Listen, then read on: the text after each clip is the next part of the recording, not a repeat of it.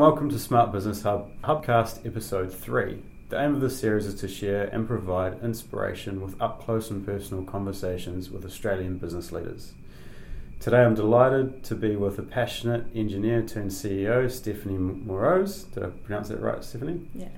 Wonderful. Um, who's currently looking at battery storage technology through the facility on the Sunshine Coast um, with a company named Nano um, and really looking at, at some of those ways of uh, reducing batteries, or sorry, making batteries better to make our lives more sustainable. Welcome, Stephanie. Hello. So we're actually sitting looking over in the new um, Australian Institute of Company Directors lounge in their new office up here in Brisbane, overlooking um, the Story Bridge. So it's quite distracting, but um, we'll, we'll try and stay focused for the listeners. So, Stephanie, before we're doing some research before this podcast, um, I had a look at your your career, which is pretty impressive, I might add. In the '90s, it looked like you were working as a, a project engineer, and you've you've had a real, um, you know, development or innovation series in your career where you've worked on hydrogen fuel cells, and now coming through, or and some heat exchanger stuff in there as well, um, through to solid state storage here in Brisbane now with Nano Nouvelle. What, what's that been like in your career? Like reflecting back for you, what's been sort of the most exciting technology that you've worked on? Well, every time I've changed from one topic to another, it's always been because I found something interesting in, in the new topic that was in some way building on what I already knew, but also more interesting. So from that perspective, each one has been more interesting than the previous, and therefore now working with the battery materials, it's uh, been the most interesting so far. Yeah, sure. And you know, like we're talking about, there couldn't be it couldn't be more timely in Australia with the energy crisis going on, right? Everybody's talking about batteries. There's so much buzz about energy security, low cost, affordable energy for, for industry. So it couldn't be more timely in that respect. Um, and it looks like you've transitioned, um, which is always a challenging thing, but transitioned from you know an engineer to to a project manager to a chief technology officer and now CEO. How's that transition been? You know, no. Um, coming from engineering background, we can be quite technically focused, and then having to transition over to sort of a leader, leadership role that can be that can present challenges. What's that been like for you in, in your experience? Um, most of the time, it's been it's been very good. Um, I originally was always interested in more the systems aspects of things. So even when I was working on the engineering level, it was always looking at the whole system. So it was a bit natural to move into product development, where then I brought in other aspects of the system, like the marketing and the and the production and quality and um, those sorts of aspects. And then with the next transition, bringing in um, more the full company issues around HR and IT and, and all the government's governance aspects. So it's always been just building more and more. Um, mm. Each transition, of course, took time to learn and adapt and yeah, do it. But uh, engineers are good at that. Was it hard to pry yourself away from the engineering to to focus more so on the business side? Was that a challenge for you? Sometimes you really do have to pay attention that you're not spending too much time on the on the parts that you like the best and that you're you're good at. You have to make sure you balance it. And uh, but at the same time, I'm still in very very technical fields, so mm. it's a huge benefit for a CEO in a battery technology company to actually understand the technology when working with companies overseas and um, interacting with them. Absolutely. So when you get those technical questions fired at you, you can provide a pretty solid response, right? Yeah, I can usually at least give a general response and then go back to the technical people for the details. But at least I have a, the ability to interact with them on a, on a direct level immediately. Yeah, sure.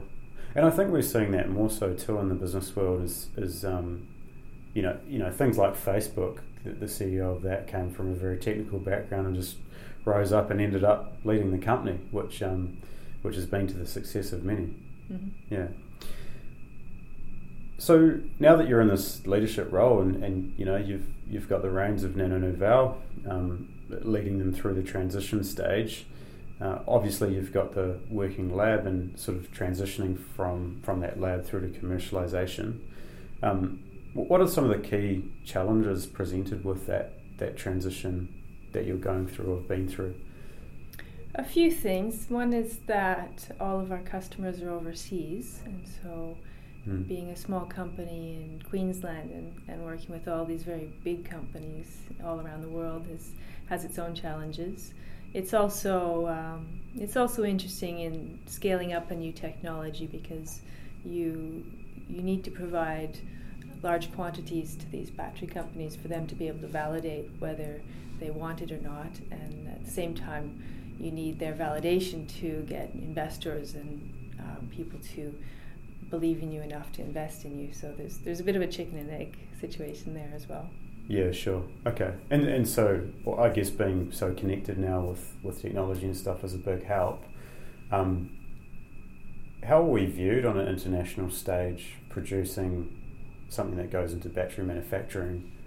Is is you know producing it in Australia or doing the Innovation Australia, do you think that's um, advantageous in, in any aspects, or, or is it generally does that make it harder? well, it makes it harder from a distance point of view. Um, I don't think that we have a really strong reputation, good or bad, just because mm. there there really isn't that many. Australia just isn't very visible on the world stage in, in a lot of areas, and so so it doesn't work for or against us, really. Um, mm. People think it's interesting. Most people are, are keen to come visit, of course. Sure. they think it's interesting, but uh, not very many of them get approval from from their um, from their management to actually make the trip. Um, but it's it's mostly, I'd say, well, mostly quite neutral, really. Sure. Yeah. Pr- pretty exciting times. I mean, we know in Australia if we're going to make things they need to be highly skilled manufacturing processes, right? We're not, you know, obviously because of the cost of our labour and energy now, we're not so good at doing things at scale for low cost pro- uh, products, um, whereas battery is completely different, right? So I guess in that respect, we do have access to highly skilled people, and if we can create um, niche manufacturing processes that provide a, a product which is of high value, then surely we'd be quite, well, potentially quite well positioned to do that. Potentially, but batteries are really being driven hard on the price. Mm. So, and it's not just the energy and labor costs; it's also the transportation costs. Mm. So, uh, getting our material to a battery maker in overseas would would uh, have a substantial travel cost and time as well in getting it there. So, sure. there are reasons why you would want to put our type of manufacturing close to the battery maker. Yeah, of course. So potentially do the innovation here, but when it gets time to scale, mm. do that offshore. Yeah, most likely. Where, where are most of the batteries made? Out of curiosity. Um, at the moment, it's really China and South Korea that right. have the most. There's quite a bit in Japan as well. Yeah, sure. Okay. Yeah, obviously, that yeah creates some some distance challenges when you're talking about something that weighs a lot as well you know, in, in, in large large portions. So I watched your TED talk, which I thought was I really enjoyed. By the way, I thought that was super interesting, um, and it, it made me it made me sort of think. You know, I'm the kind of person I'm really good in small numbers. If you get me in the boardroom, then I, I won't shut up pretty much. But um, when I when I attend conferences or exhibitions in a big crowd, I tend to be the guy in the corner talking to one or two people. And it, that that TED talk made me think how I'd handle, um, you know, I'll go through that process with with the TED talk um, and, I was, and I was wondering, you know, what how was the experience for you? You know, how did you go through that process? I know for me that I'd probably be quite nervous before it, but once I get into public speaking, I really enjoy it. Um, but yeah, I was just wondering how you sort of prepared and, and went through that process. Well, TED, uh, it was it was extremely nerve wracking because not just the public speaking, but the whole brand around it. It's mm. so much um, so much higher prestige than the to- sort of technical conferences I normally present at. And even at the technical conferences, I tend to hide behind my data and charts, and I'm speaking to people who understand that sort of thing. So, sure. so TED was a different experience, um, having a much broader audience. Um, what was good though is that in order to, to protect that brand, they have a very structured process. So you need to provide drafts very early on and, and they get modified as you go and you keep checking in with the organizers so so that made it. Um, it made it so that you couldn't just leave it to the last minute and yeah pop up with a, a slideshow. Yeah. Okay. so it was definitely challenging though, and um, even any talks I've done since have been much easier in comparison. that's the pinnacle. Huh? Yeah. Yeah. Right. Oh, I guess you know that's that's insightful. There's obviously they, like you say, they have a brand to protect. So um, a collaborative process leading up to the event to, to execute. Yeah. That's how, yeah, great. That's interesting. That's yeah, that's good, and no doubt they put out an amazing amount of um, of talks that are really engaging, and everybody talks about them. Um, in your particular talk, I really love the way you define the problem. You know, you talk about um, how we need to get off fossil fuels, obviously, to, to solve the world's um, energy problems and energy storage problems, um, and that we really need batteries that, that are going to last a long time and use less materials to, to manufacture. How will Nano be a key in, in changing that uh, from your point of view? Well, Nano Nouvelle's technology is really interesting in that it, it takes a different approach to the internal structure of the battery. And because it's a highly porous material, we're able to reduce the amount of material to serve the same function. And so it's able to make batteries quite a bit lighter than otherwise. Yeah. So I was reading in your, I think, correct me if I'm wrong, Stephanie, but your Lumafoil is up to 75, uh, 70% less material than typical copper foil, which equates to about a 10% reduction. Is that is that roughly right in the battery yeah, size? it can be up, up to 70% lighter just in the foil, and then the foil is a very large percentage of the whole battery. So as a result, it can be up to 10% of the battery weight that's re- that's reduced. Sure. And is that the main? This might sound like a silly question, but is that the main opportunity to, or the main area to start with reducing the volume of a battery? Or are there also going to be multiple or other areas where you can really chop down that physical size and increase the capacity? There's a lot of different battery innovations going on that all can. Some of them work together, some of them are mutually exclusive. And one of the benefits of of the Lumafoil is that it works together with most of the other innovations that are that are in development elsewhere. Yeah. Okay. Okay. And I know, and we'll probably talk about this a bit later, but um, I've seen your approach a lot of it is about sort of dropping into existing processes. That's that's the way you've sort of designed it, yeah. Yeah, and that's really important as a component in the battery. In order to be widely accepted, it it's best if it can just simply go in and replace something else. And so we've put a lot of work into being able to develop the processes to make it in a in a roll format that can be then put through the processing systems in the battery manufacturers and that it will also have the strength and the robustness to handle that process.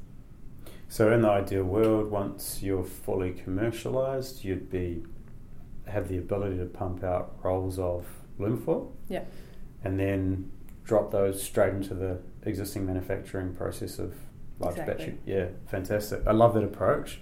Um, you know, really thinking about not only just the technology and, and hey, it does this, but how's it actually gonna gonna slot into what we do now, right? Which is much easier for business to adopt. Mm-hmm. Yeah, that's great. And um, also, just circling back to that, or talking a bit more about the TED Talk stuff. Um, you know, you mentioned that the best innovations happen when people stop doing what everyone else is doing. You know, that just clearly articulates and makes me want to go. I should stop my day job and, and go and do something innovative because that's really exciting. Have you always had the pleasure of working in that innovation space, or were you you were just you know drawn to it, or did you did you fall into that space, or how did it happen for you? I've always been in, in new technology development. So from my first engineering role, where I was with hydrogen fuel cells back in the 90s, when most people had never heard of such a thing, mm-hmm. um, through to the the engine development that was also all looking at new new ways to reduce pollution and, and fuel consumption, and then um, then throughout the the materials for hydrogen storage as well. So it's always been new developments and always energy related. Sure. Yeah. Great. Are, are fuel cells? Whereabouts do you see them? I mean, we certainly don't see them pop up much in Australia. Is that a technology you think that just will become obsolete, or is it still competitive in any sense? It really depends on what what the purpose is, and there there is still quite a lot of work going on in in Asia and Europe, and even some in California with fuel cell vehicles and um, rolling out uh, networks of refueling stations so that they can they can drive wherever they need to and refuel. The big advantage is, of course, the range. You can get ranges Mm. similar to a petrol car or even further, and batteries. It's difficult to see how they would be able to achieve that, and then also the refill speed. You can just fill it up in a couple minutes. So there are definitely advantages to it, but the infrastructure is the difficult part, getting the refueling stations where they need to be. Yeah, yeah, because I know that was trialled in Perth, I think. Um, I think Perth had some buses, and buses or taxi fleets or any sort of situation where you have a lot of vehicles coming back to the same spot, you can manage it with a single fueling station. mm, But passenger cars, of course, people want to go on vacation or travel wherever they want to go, and yeah, that's where you need to have that whole network. right. So it works at scale if you've got common infrastructure, but not for mums and dads who want to drive to the supermarket and grab something and then go on holiday and whatnot. Mm. Okay, yeah, interesting. We might shoot into a bit of a or more of a technical discussion, I suppose, for all the um, tech heads out there. Um, so if you're not a tech head, you might want to opt out of the, the podcast at this point in time. Um, in in doing my research and getting prepared for this podcast, I was reading more about Nano Nouvelle and, and how um, you've successfully proved that graphite adheres to nanomaterials and that the lumafoil rolls are strong enough for commercial battery production lines. Can you just walk us through, you know, the simplified process to making a battery, just so we can all kind of understand? Well, it's quite a quite a long process. There's many different components that need to come together. Essentially, you have the two electrodes that are flat. You have a separator between them. You have packaging around them, and you have electrolyte that is a liquid that goes in, and that's that's how the ions can can move around. So the part that's most relevant to us is the electrode, and the electrode is formed of a, a, a solid foil normally of metal, and then you have particles that you coat onto that, and those particles have the active material, which is the the part that holds the energy. Yep. And so, where the lumafoil comes in is that it can replace that solid foil with something that's porous and much lighter, but porous on a very tiny scale, so you don't have any problems of, of leaking through or any of that when you put the particles onto it. So, it's able to replace that and, and go through. Mm. So the so really it's about the actual physical size of like having having the porous material right that effectively gives you a much much bigger surface area of the electrode. Um, that's actually more of the, the next step where we we have the nanode in development, and the Right. nanode incorporates the active material throughout the material. The lumafoil, though, it's putting the active material on the outside of the material. So in that case, the porosity is just reducing the weight by by not having copper Yeah, right. there. So the so the the lumafoil now that could potentially reduce battery the physical size of a battery by ten percent The weight of the of battery. the weight of the battery by ten percent. Um, and does that that increases the capacity as well? Well, if you have the same weight battery, then you have more capacity. So Yeah, it sure. depends on which way you look at it. It's the same capacity, but lighter weight, or Yep. same weight but more capacity. Sure, and and the market that would be most applicable to would be um, device batteries, you know, appliances, drills. Most, um, the most applicable markets for the reduction in weight would be where the battery has to power its own transport. So things like drones, really Mm. critical Mm. because it has to carry itself. Yeah, And so having more energy, less weight, it's able to fly further. Or vehicles, also very, very appealing. Um, with um, the mobile devices, that would probably be again more towards our, our longer term pro- uh, product, which would be the nanode, in which we incorporate the um, active materials throughout inside the material, and that would then also have volume reductions. sure. So that project, so we can get ten percent out of what you're doing now, and then the next phase of that, what's what's that looking like in terms of um, battery development? That one, it's it's earlier stage at this point, but it's looking more at fifty percent and, and Wow. also in volume, so it's much smaller volume and weight. That's incredible, right? Um, yeah, I mean, I, I sort of thought about this coming to the weekend, you know, doing a bit of DIY at home, right? Going down to Bunnings, buying a power tool, um, just observing how far the battery on, say, you know, just a normal power tool has come along. Um, whereas, you know, just simple things in day to day are becoming obsolete, like your, you know, your lawnmower that's petrol powered, that'll no longer be in five years, quite possibly, right? Um, your hedge trimmer or, or, things that you use on the weekends at home. Such a big effect in our daily lives. And once you think about it, um, we actually use batteries a lot more than what we probably, you know, we really think about. Yeah, and at one point I tried to count up how many batteries I had between between your wireless mouse and your watch and your phone and Mm. tablet and computer and Yeah. and then all the different gadgets around the house that are all starting to pop up that have batteries and often Wi-Fi as well. So it's uh, really changing the way we do things, but we don't necessarily notice it so much. It's you buy one here and there, and they add up. Yeah, yeah, that's right. Um, and they can become such a throwaway item as well. But but then when you start talking, you know, stuff like energy storage with solar, then they're not. They're they're long term investments or long term pieces of kit that we hang on to. So yeah, quite a quite a wide a range in our in our lives that we use and, and rely on, right? So also notice here, like we kind of talked about before, I found that really interesting how um, you've intentionally, well, I assume it's been intentional with the Lumafoil um, to to develop it in such a way that it just slots into current practices.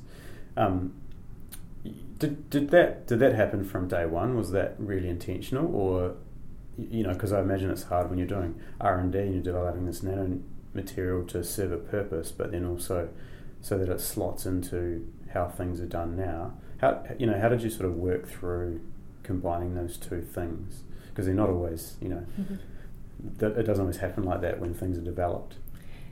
Yeah, no, the natural tendency is to come up with a lot of solutions based on what would work physically. Um, but I think having those 10 years in automotive engineering really, really made me realize how critical it is when you have large scale production that you can't just throw away your production line and build a new one. Mm. That's millions of dollars of investment, and you need to be able to amortize that investment. Mm. And if um, if you want to have a new product, then it, it has to be at least adaptable to those existing processes. So right from the start, we we focused on every every choice we made. We had to ask ourselves, is this going to be feasible in the real world? Because there's no point continuing if there's if we can't at least imagine some way that we could make it work in production. Yeah, and was that kind of collaborative with current manufacturers, or did you, you just have that skill set on board to understand how things are currently done? Um, had that the skill set to know that it had to match what needed to be or what's currently done, but Mm. Finding out what is currently done that has been a lot more in collaboration with the battery manufacturers. Yeah, and and they've been very forthcoming in terms of working through that. Yeah, we've worked re- very well with them, and and each one's a bit different as well. So it's important to work with more than one so that you understand the different constraints that different manufacturers have. Yeah, sure. Yeah, okay. And so you recently were awarded a almost half a million dollars from the federal government. So congratulations on that to commercialise the technology, and now you're seeking six million in capital by the end of June. How's that?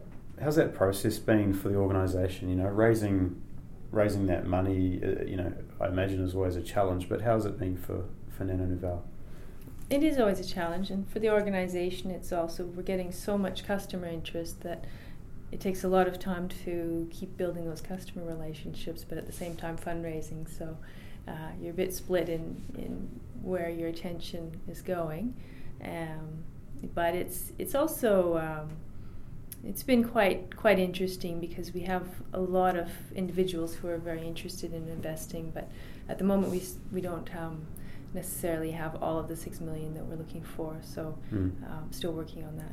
So plenty of opportunities there for um, for investors that want to get on board. Yeah, it, it'll be pretty. I imagine um, you know, batteries are progressing at a, ba- a great rate. There's absolutely no doubt that they're not going to be a key part of our energy system, not just in, you know, watches like we talked about from what did you mention from your wristwatch to your mouse, but also in the home energy system. Um, surely you would only see, you know, a positive way forward there for the technology being being part of that ride. Yeah, if you if you're an investor, you know, from the outside mm. looking in, um, it'd be pretty hard to pick holes in it, wouldn't it? well, it is, but every investor has their own their own areas of interest, and uh, and so it's always that's a trick with inve- with fundraising is that finding the right investors who have the same areas of interest that, that you're working on. Mm. And uh, there's the moment there's a lot of interest in uh, IT technology or fintech and yeah. things that are very very quick to see results, whereas materials development does take a bit longer to um, to progress through the stages, and, and then you need substantial capital as well to to get from one stage to the next when you want to scale up. So yeah, it's it's a different sort of investor. So yeah, sure, yep. But once you're once you're entrenched in that manufacturing process, though, there's there's a long, solid return there, right? You know, or a long, solid pathway there, I should say. Yeah, it's a very big market, and it's a rapidly increasing market as well, and also we bring some very tangible benefits to the to mm. the battery that is um, very appealing for the customers. Absolutely, and I would have thought from a manufacturer or battery manufacturing point of view, um, it would kind of be a race to include the technology so that you could get one up on your competitor. Mm-hmm. Yeah, that's why we can't say who we're working with because we all always have confidentiality agreements. They, they don't want their competitors knowing what technologies they're following up on. Of course, absolutely, and that's uh, yeah becoming like you said, uh, you know, a race to um, a race to get the cheapest dollars per kilowatt hour, right? So we can get one in every home, say for, for solar systems. So what's the next step? You know, once you've raised the six million, what's kind of your next key milestone beyond that? Well, that's that money is to go towards a pilot scale production that we would uh, install here in Australia to be able to produce rolls that the manufacturers, the battery manufacturers, could then run through their their um, equipment and validate the material completely. At the moment, we've been able to run a couple trials um, externally. One trial to produce a number of small rolls, and then another trial to coat them with battery battery processes. What we need now is to be able to produce much longer rolls and more frequently and optimize those processes. So that's what the um, the scale up would be for. Yeah, sure. Okay. And then so trial or pipe basically develop them in Australia, get them made, ship them over to Singapore, Japan, China, all those places, get them tested on their production runs, um, and then from there, would would we expect to see, you know, a scaled up manufacturing facility in Australia, or would it more be about keeping the innovation here and and then scaling that in, in those other countries? Or how do you think that process would go from, um, you know, that once a pilot's proven, uh, after that full, you know, scaling it up, how do you think that would roll out? Well, I'd say up, to, up until about a month ago, it was quite clear that we would do the the real scale up to full scale manufacturing overseas. But actually, what's been interesting recently is that um, Magnis Resources, it's a graphite company, mm. has, um, with a consortium of, of different companies around the world, they're doing a feasibility on a battery manufacturing plant in Townsville.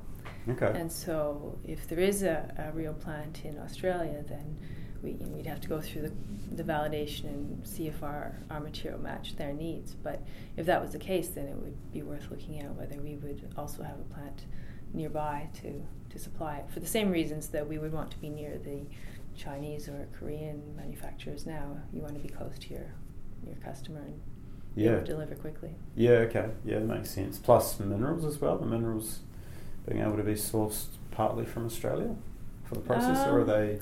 I'm not sure how much that factors into it. Mm. I, am not aware of all the details, but I have spoken with them, and, and they certainly seem interested in seeing if they can make it work in Townsville. So mm. um, hopefully they, they can make work it, it out, make it happen. Tack onto that, yeah. It comes back to the jobs and growth, right? And I have to drop that in there, but we see so much I suppose, negative pressure around the media, particularly around you know hanging on to, to suppose carbon intensive mining around coal and, and things like that. Yet there's this huge opportunity for jobs and growth related to all this new stuff, so solar batteries and um, scale technology, right? So it's just, I think it's probably more of a question of if and how Australia could adopt it. Would, would you agree with that? Certainly, and, and especially anything to do with solar or, or any renewables. Australia has so many resources in that area. And then if you look at all the residential battery companies, they're all testing out Australia and the US as their two test markets. Mm. And the, the US, obviously, because it's, it's big and it's a leader, but of all the other countries they could choose, they're choosing Australia because the fit is just so natural to um, to put batteries with the, with a solar power here, and um, so yeah, there's huge opportunities in that area. Couldn't agree more. And it seems like on a on a utility or a large scale, it seems like flow batteries are, are quite dominant in that area. You know, obviously their their their life expectancy is quite long and being able to dis- discharge quite rapidly and things like that. Um, but then with, with vehicles probably going to be powered by lithium ion, I assume. How do you think energy storage will evolve in the next 10 years? You know, do you think it'll change significantly or will we, you know, will it just push along nicely? We'll all be driving an electric car in 10 years? Or do you think it won't be that quickly or quicker? What? I think it'll be very dependent on local conditions, which technologies are the best and and um, which direction things will go. So, large scale utilities at the moment that's dominated actually by pumped hydro. Most of the energy storage is is pumping water to a higher location and then mm. and then running it back down through turbines to um, to get the energy back. So. Um, if you have the geography for that, that's extremely cost effective and you can store very large amounts. But if you have um, other conditions where you want the energy faster or you want a higher round trip efficiency, then batteries start to make more sense. And uh, just really, there's so many different factors in both the usage profile and the, what's available locally as well. If you have um, different different um, geographies or different energy sources locally, then you'll approach it differently. So I think probably what's going to happen is people will get a better handle on where the optimums lie for the different technologies. At the moment, all the technologies are developing so quickly mm. that it's hard to pick what the optimum is because next year it could be different. yeah, so yeah. I think as as they start to stabilize, then it might become clearer which ones fall into which niches. I heard from one was reading about one manufacturer um, that was looking to reduce their their battery cost per kilowatt hour by 65% by 2020. Um, you know, and, and, like you say, to your point, that clearly significantly changes the economics um, of what it looks like today versus what it would look like in, in three years. Um, and that's, yeah, yeah, like you say, it's, it's a race to get to that, that lowest cost and what, you know, the technology that might win in the right situation. Well, it's, it's also not just cost, it's some some batteries will recu- require a really long life with many cycles. Others maybe not so much, and so your cost situation might change in in those conditions. So mm. again, even within lithium-ion batteries, you'll have quite divergent paths that people will follow. Different chemistries, different structures, looking for robustness or for lifetime or for just plain energy density for example, with the drones, they come back and they say, well, we don't need many cycles because most people crash their drone anyway. yeah, so, fair enough. Whereas the cars, they're of course looking for a lot more cycling. Yeah. What about in the home? Um, you'd be looking for a battery to last 10, 15 years. Do you think more?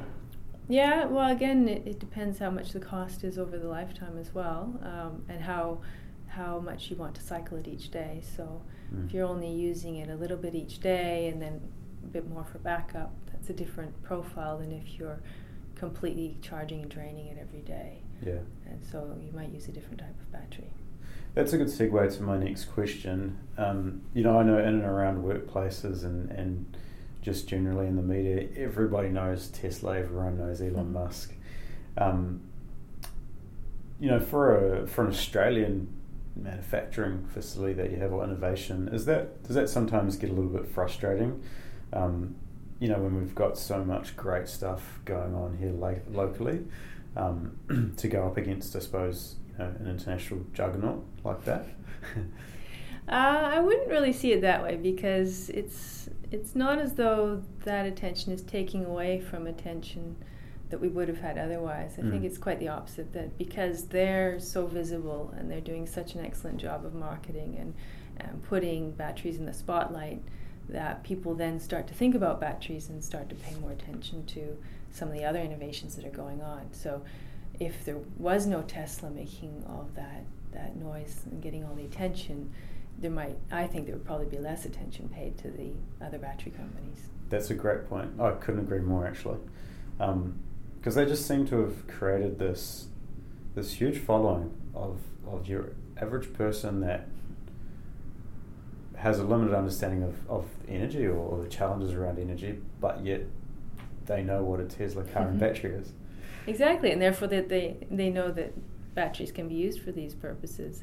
And if they decide to go out and get a battery, then well, hopefully they will actually do a bit of research and figure out which one is the best fit for their needs, uh, and then look at all of the options. But uh, if there was no Tesla, then maybe they wouldn't even think of that possibility.